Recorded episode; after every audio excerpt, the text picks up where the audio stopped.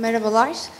Ee, hep devletlerden ve yerel yönetimlerden bahsettik. Ben e, bir de özel sektörün bu ekosistemdeki rolünü sormak istiyorum. Çünkü bugün baktığımızda bazı teknoloji şirketleri birçok e, ülkenin ekonomisinden daha büyük ekonomiye sahip veya birçok ülkenin nüfusundan daha fazla çalışan e, sayısına sahip. Evet belki sorunun şimdiye kadarki en büyük ya suçlularından biri olabilir işte sanayileşme, teknolojik gelişim vesaire ama e, çözümünde büyük bir parçası olabilirler. Yani ben bir özel sektör çalışanı olarak bizim e, şirketimizde de çeşitli böyle e, kampanyalar, oluşumlar, platformlar var.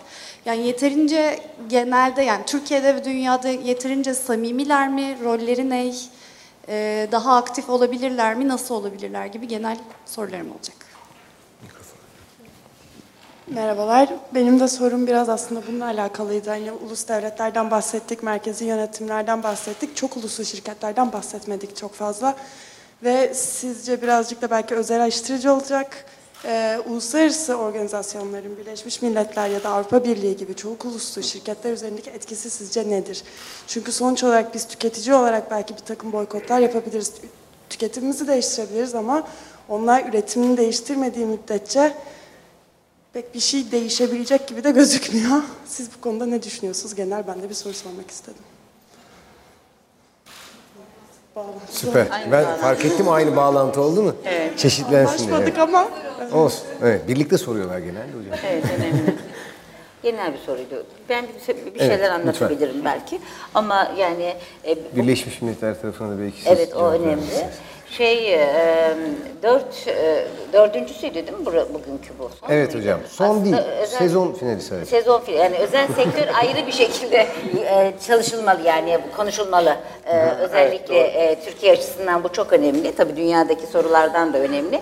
Tabii ki çok uluslu şirketlerin, finans şirketlerinin rolü çok fazla burada. Dünya Bankası'nın özellikle yani hepsinin e, artık bir iklim portfolyosu var. Yani krizlere karşı etkilenebilirlik için için ya da sera gazı emisyonlarının azaltımı için. Ama neticede Avrupa Birliği de öyledir. Avrupa Birliği niye bu kadar önce oluyor zannediyorsunuz? Avrupa ekonomisinin riske girdiğini gördüğü için önce oluyor. Yani iklim değişikliği masum bir şey değil. İklim değişikliği özellikle e, e, ne derler yatırımcılar için bir rekabet alanı aynı zamanda. Bunu iyi takip ediyorlar olabildiğince illaki siz de yapıyorsunuzdur. Yani e, yenilenebilir enerji kaynaklarının dünya ekonomi skalasındaki yerini e, ağırlığını, e, sürdürülebilirliğini görmeye çalışıyorlar. Ona göre yürüyorlar. Tabi burada başı çeken e, ana kurgular OECD ve G20'dir esasen. Yani OECD mutfaktır, onu hazırlıyor. E, kalkınma ekonomileri için hazırlıyor. G20 de bunu yapmaya çalışıyor. Bir önceki konuşmada kentsel altyapı açısından bakıldığında hatırlarsınız 23 Eylül'de Birleşmiş Milletler'in genel sekreterinin iklim zirvesi vardı bu birkaç e, hafta önce.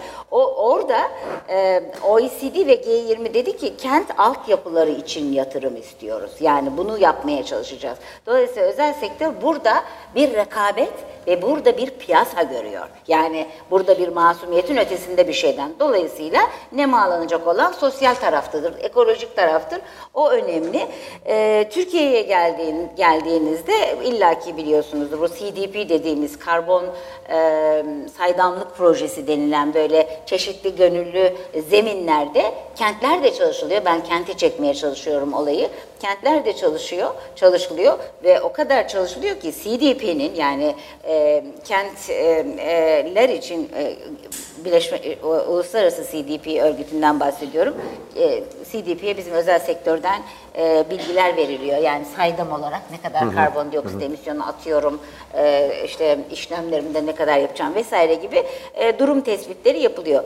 Ana e, yapı e, karbon saydamlık projesi sorumluları ya da o kurum e, olayı e, kentlere indirdi ama C40 kentlerine yani o, asıl o devlere indirdi. İstanbul'un içerisinde. C40'a da üye İstanbul esasen. O 40 ana mega kentti kentte nasıl bir fabrika yapabilirim? Yani iklim e, yatırımları anlamında diye e, ve yerel iklim eylem planlarının metodolojisini ayrıca o da koydu. Bizim çalışmalarımızda e, şeyler de var. Yani e, gerekirse onun metodolojisi falan size anlatırız. Ama genel anlamda yani o da kafasını yerel iklim eylem planlarının içine bir gireyim. Orada ben rekabet unsurlarıyla ilgili eylemlerimi koyayım demeye başladı. Ee, ben şöyle görüyorum yani birbirinden zaten ayırmak yani şirketler, özel sektör diye ayırmanın çok zor olduğunu düşünüyorum. Çünkü mesela diyelim ki devlet, kamu kurumlarının alacağı bir karar şirketler üzerinde büyük etkiye sahip olabiliyor. Tam tersi de geçerli. Biliyoruz ki şirketlerin de e, güçleri bazen devlet kurumlarında karar almaya etkili olabiliyor. Ya da tüketiciler olarak bizler şirket kararlarını çok ciddi şekilde etkileyebiliyoruz. Ya bunlar birbirinden çok e, iç içe geçmiş sistemler e, olduğunu düşünüyorum. Bu 2000 yılındaki e, bir ekonomik kriz, dünyadaki ekonomik krizden sonra hangi şirketler ayakta kalmış, bu işi, bu krizi en iyi atlatmış diye bakıldığında sosyal sorumluluk projelerini gerçekten dünya için bir şey yapmaya çalışan ve bunu da e, tüketicisine ikna etmiş kendini şirketlerin bu krizden başarılı bir şekilde çıktıklarına dair bir sürü şey okumuştum ben. E, bu birçok e, ondan sonra şey patlaması yaşandı. Hatta biz de sosyal sorumluluk projesi yapmak istiyoruz. E, bütün dünyada böyle bir silsile yaşandı. Çünkü bu çok etkili bir şey. Yani tüketicinizi ikna etmek zorundasınız. Yoksa tüketici bir anda e, bu şeyi bırakabilir. Şimdi iklim özelinde de e, ikna etmek zorunda kalacak bence e, şirketler tüketicilerini. Evet. Yani ben plastik şişemi değiştirdim, bunu yaptım. Ben bunu değiştirdim, bunu yaptım. Ben işte daha yeşil oldum e, gibi. E, onun için dışında kalma şansları yok. Yani mesela iklim değişikliği konferanslarına gittiğimizde Türkiye işte pavyonuna gittiğinizde pavyonuna e, TÜSİAD çıkıyor. Müthiş bir etkinlik. Tak tak tak anlatıyor. Biz bunu yaptık. Arçelik çıkıyor. Ben bunu yaptım diyor. Hani reklam yapmış gibi olmayayım ama çok etkili. E, politikasında yapıyorlar. TÜSİAD'ın altında işte iklim değişikliği ile ilgili girin sitesine inanılmaz hani dokümanlar hazırlıklar görüyorsunuz. Birleşmiş Milletler özelinde de evet, e, Birleşmiş Milletler de bu işlerin parçası. Hani şirketlerle özel çalışmaları var. İşte Business for, Go- for Goals diye bir e, İstanbul'da giden bir çalışmamız var. İşte iş sürekliliği yani iklim afetlerinden şirketler etkileneceklerini biliyorlar artık. Yani bunu bildikçe de ortak çalışmalarımız artıyor. İş sürekliliğini sağlamak için belli girişimler var. Nasıl e, bunu hızlandırır? Özellikle İstanbul e, özelinde. Yani burada bir deprem oldu ya da bir iklim afeti oldu. Nasıl devam edecek iş e, akışı e, gibi bu konularla ilgili aslında şirketler e, çok Hareketli. aktifler bence. Daha da aktif olmak zorundalar ve olacaklar diye düşünüyorum. İyi bir yerde de yani tam bu son e, noktada aslında şöyle bir şey bir değerleme yaptı sadece bir e, şey olarak hani globaldeki etkisi olarak 500 milyar dolarlık sadece bu yıl içinde yapılacak iklimle ilgili şirketlerin yapacağı harcamaları öngördü. Yani dedi ki böyle bir piyasada böyle bir alan var.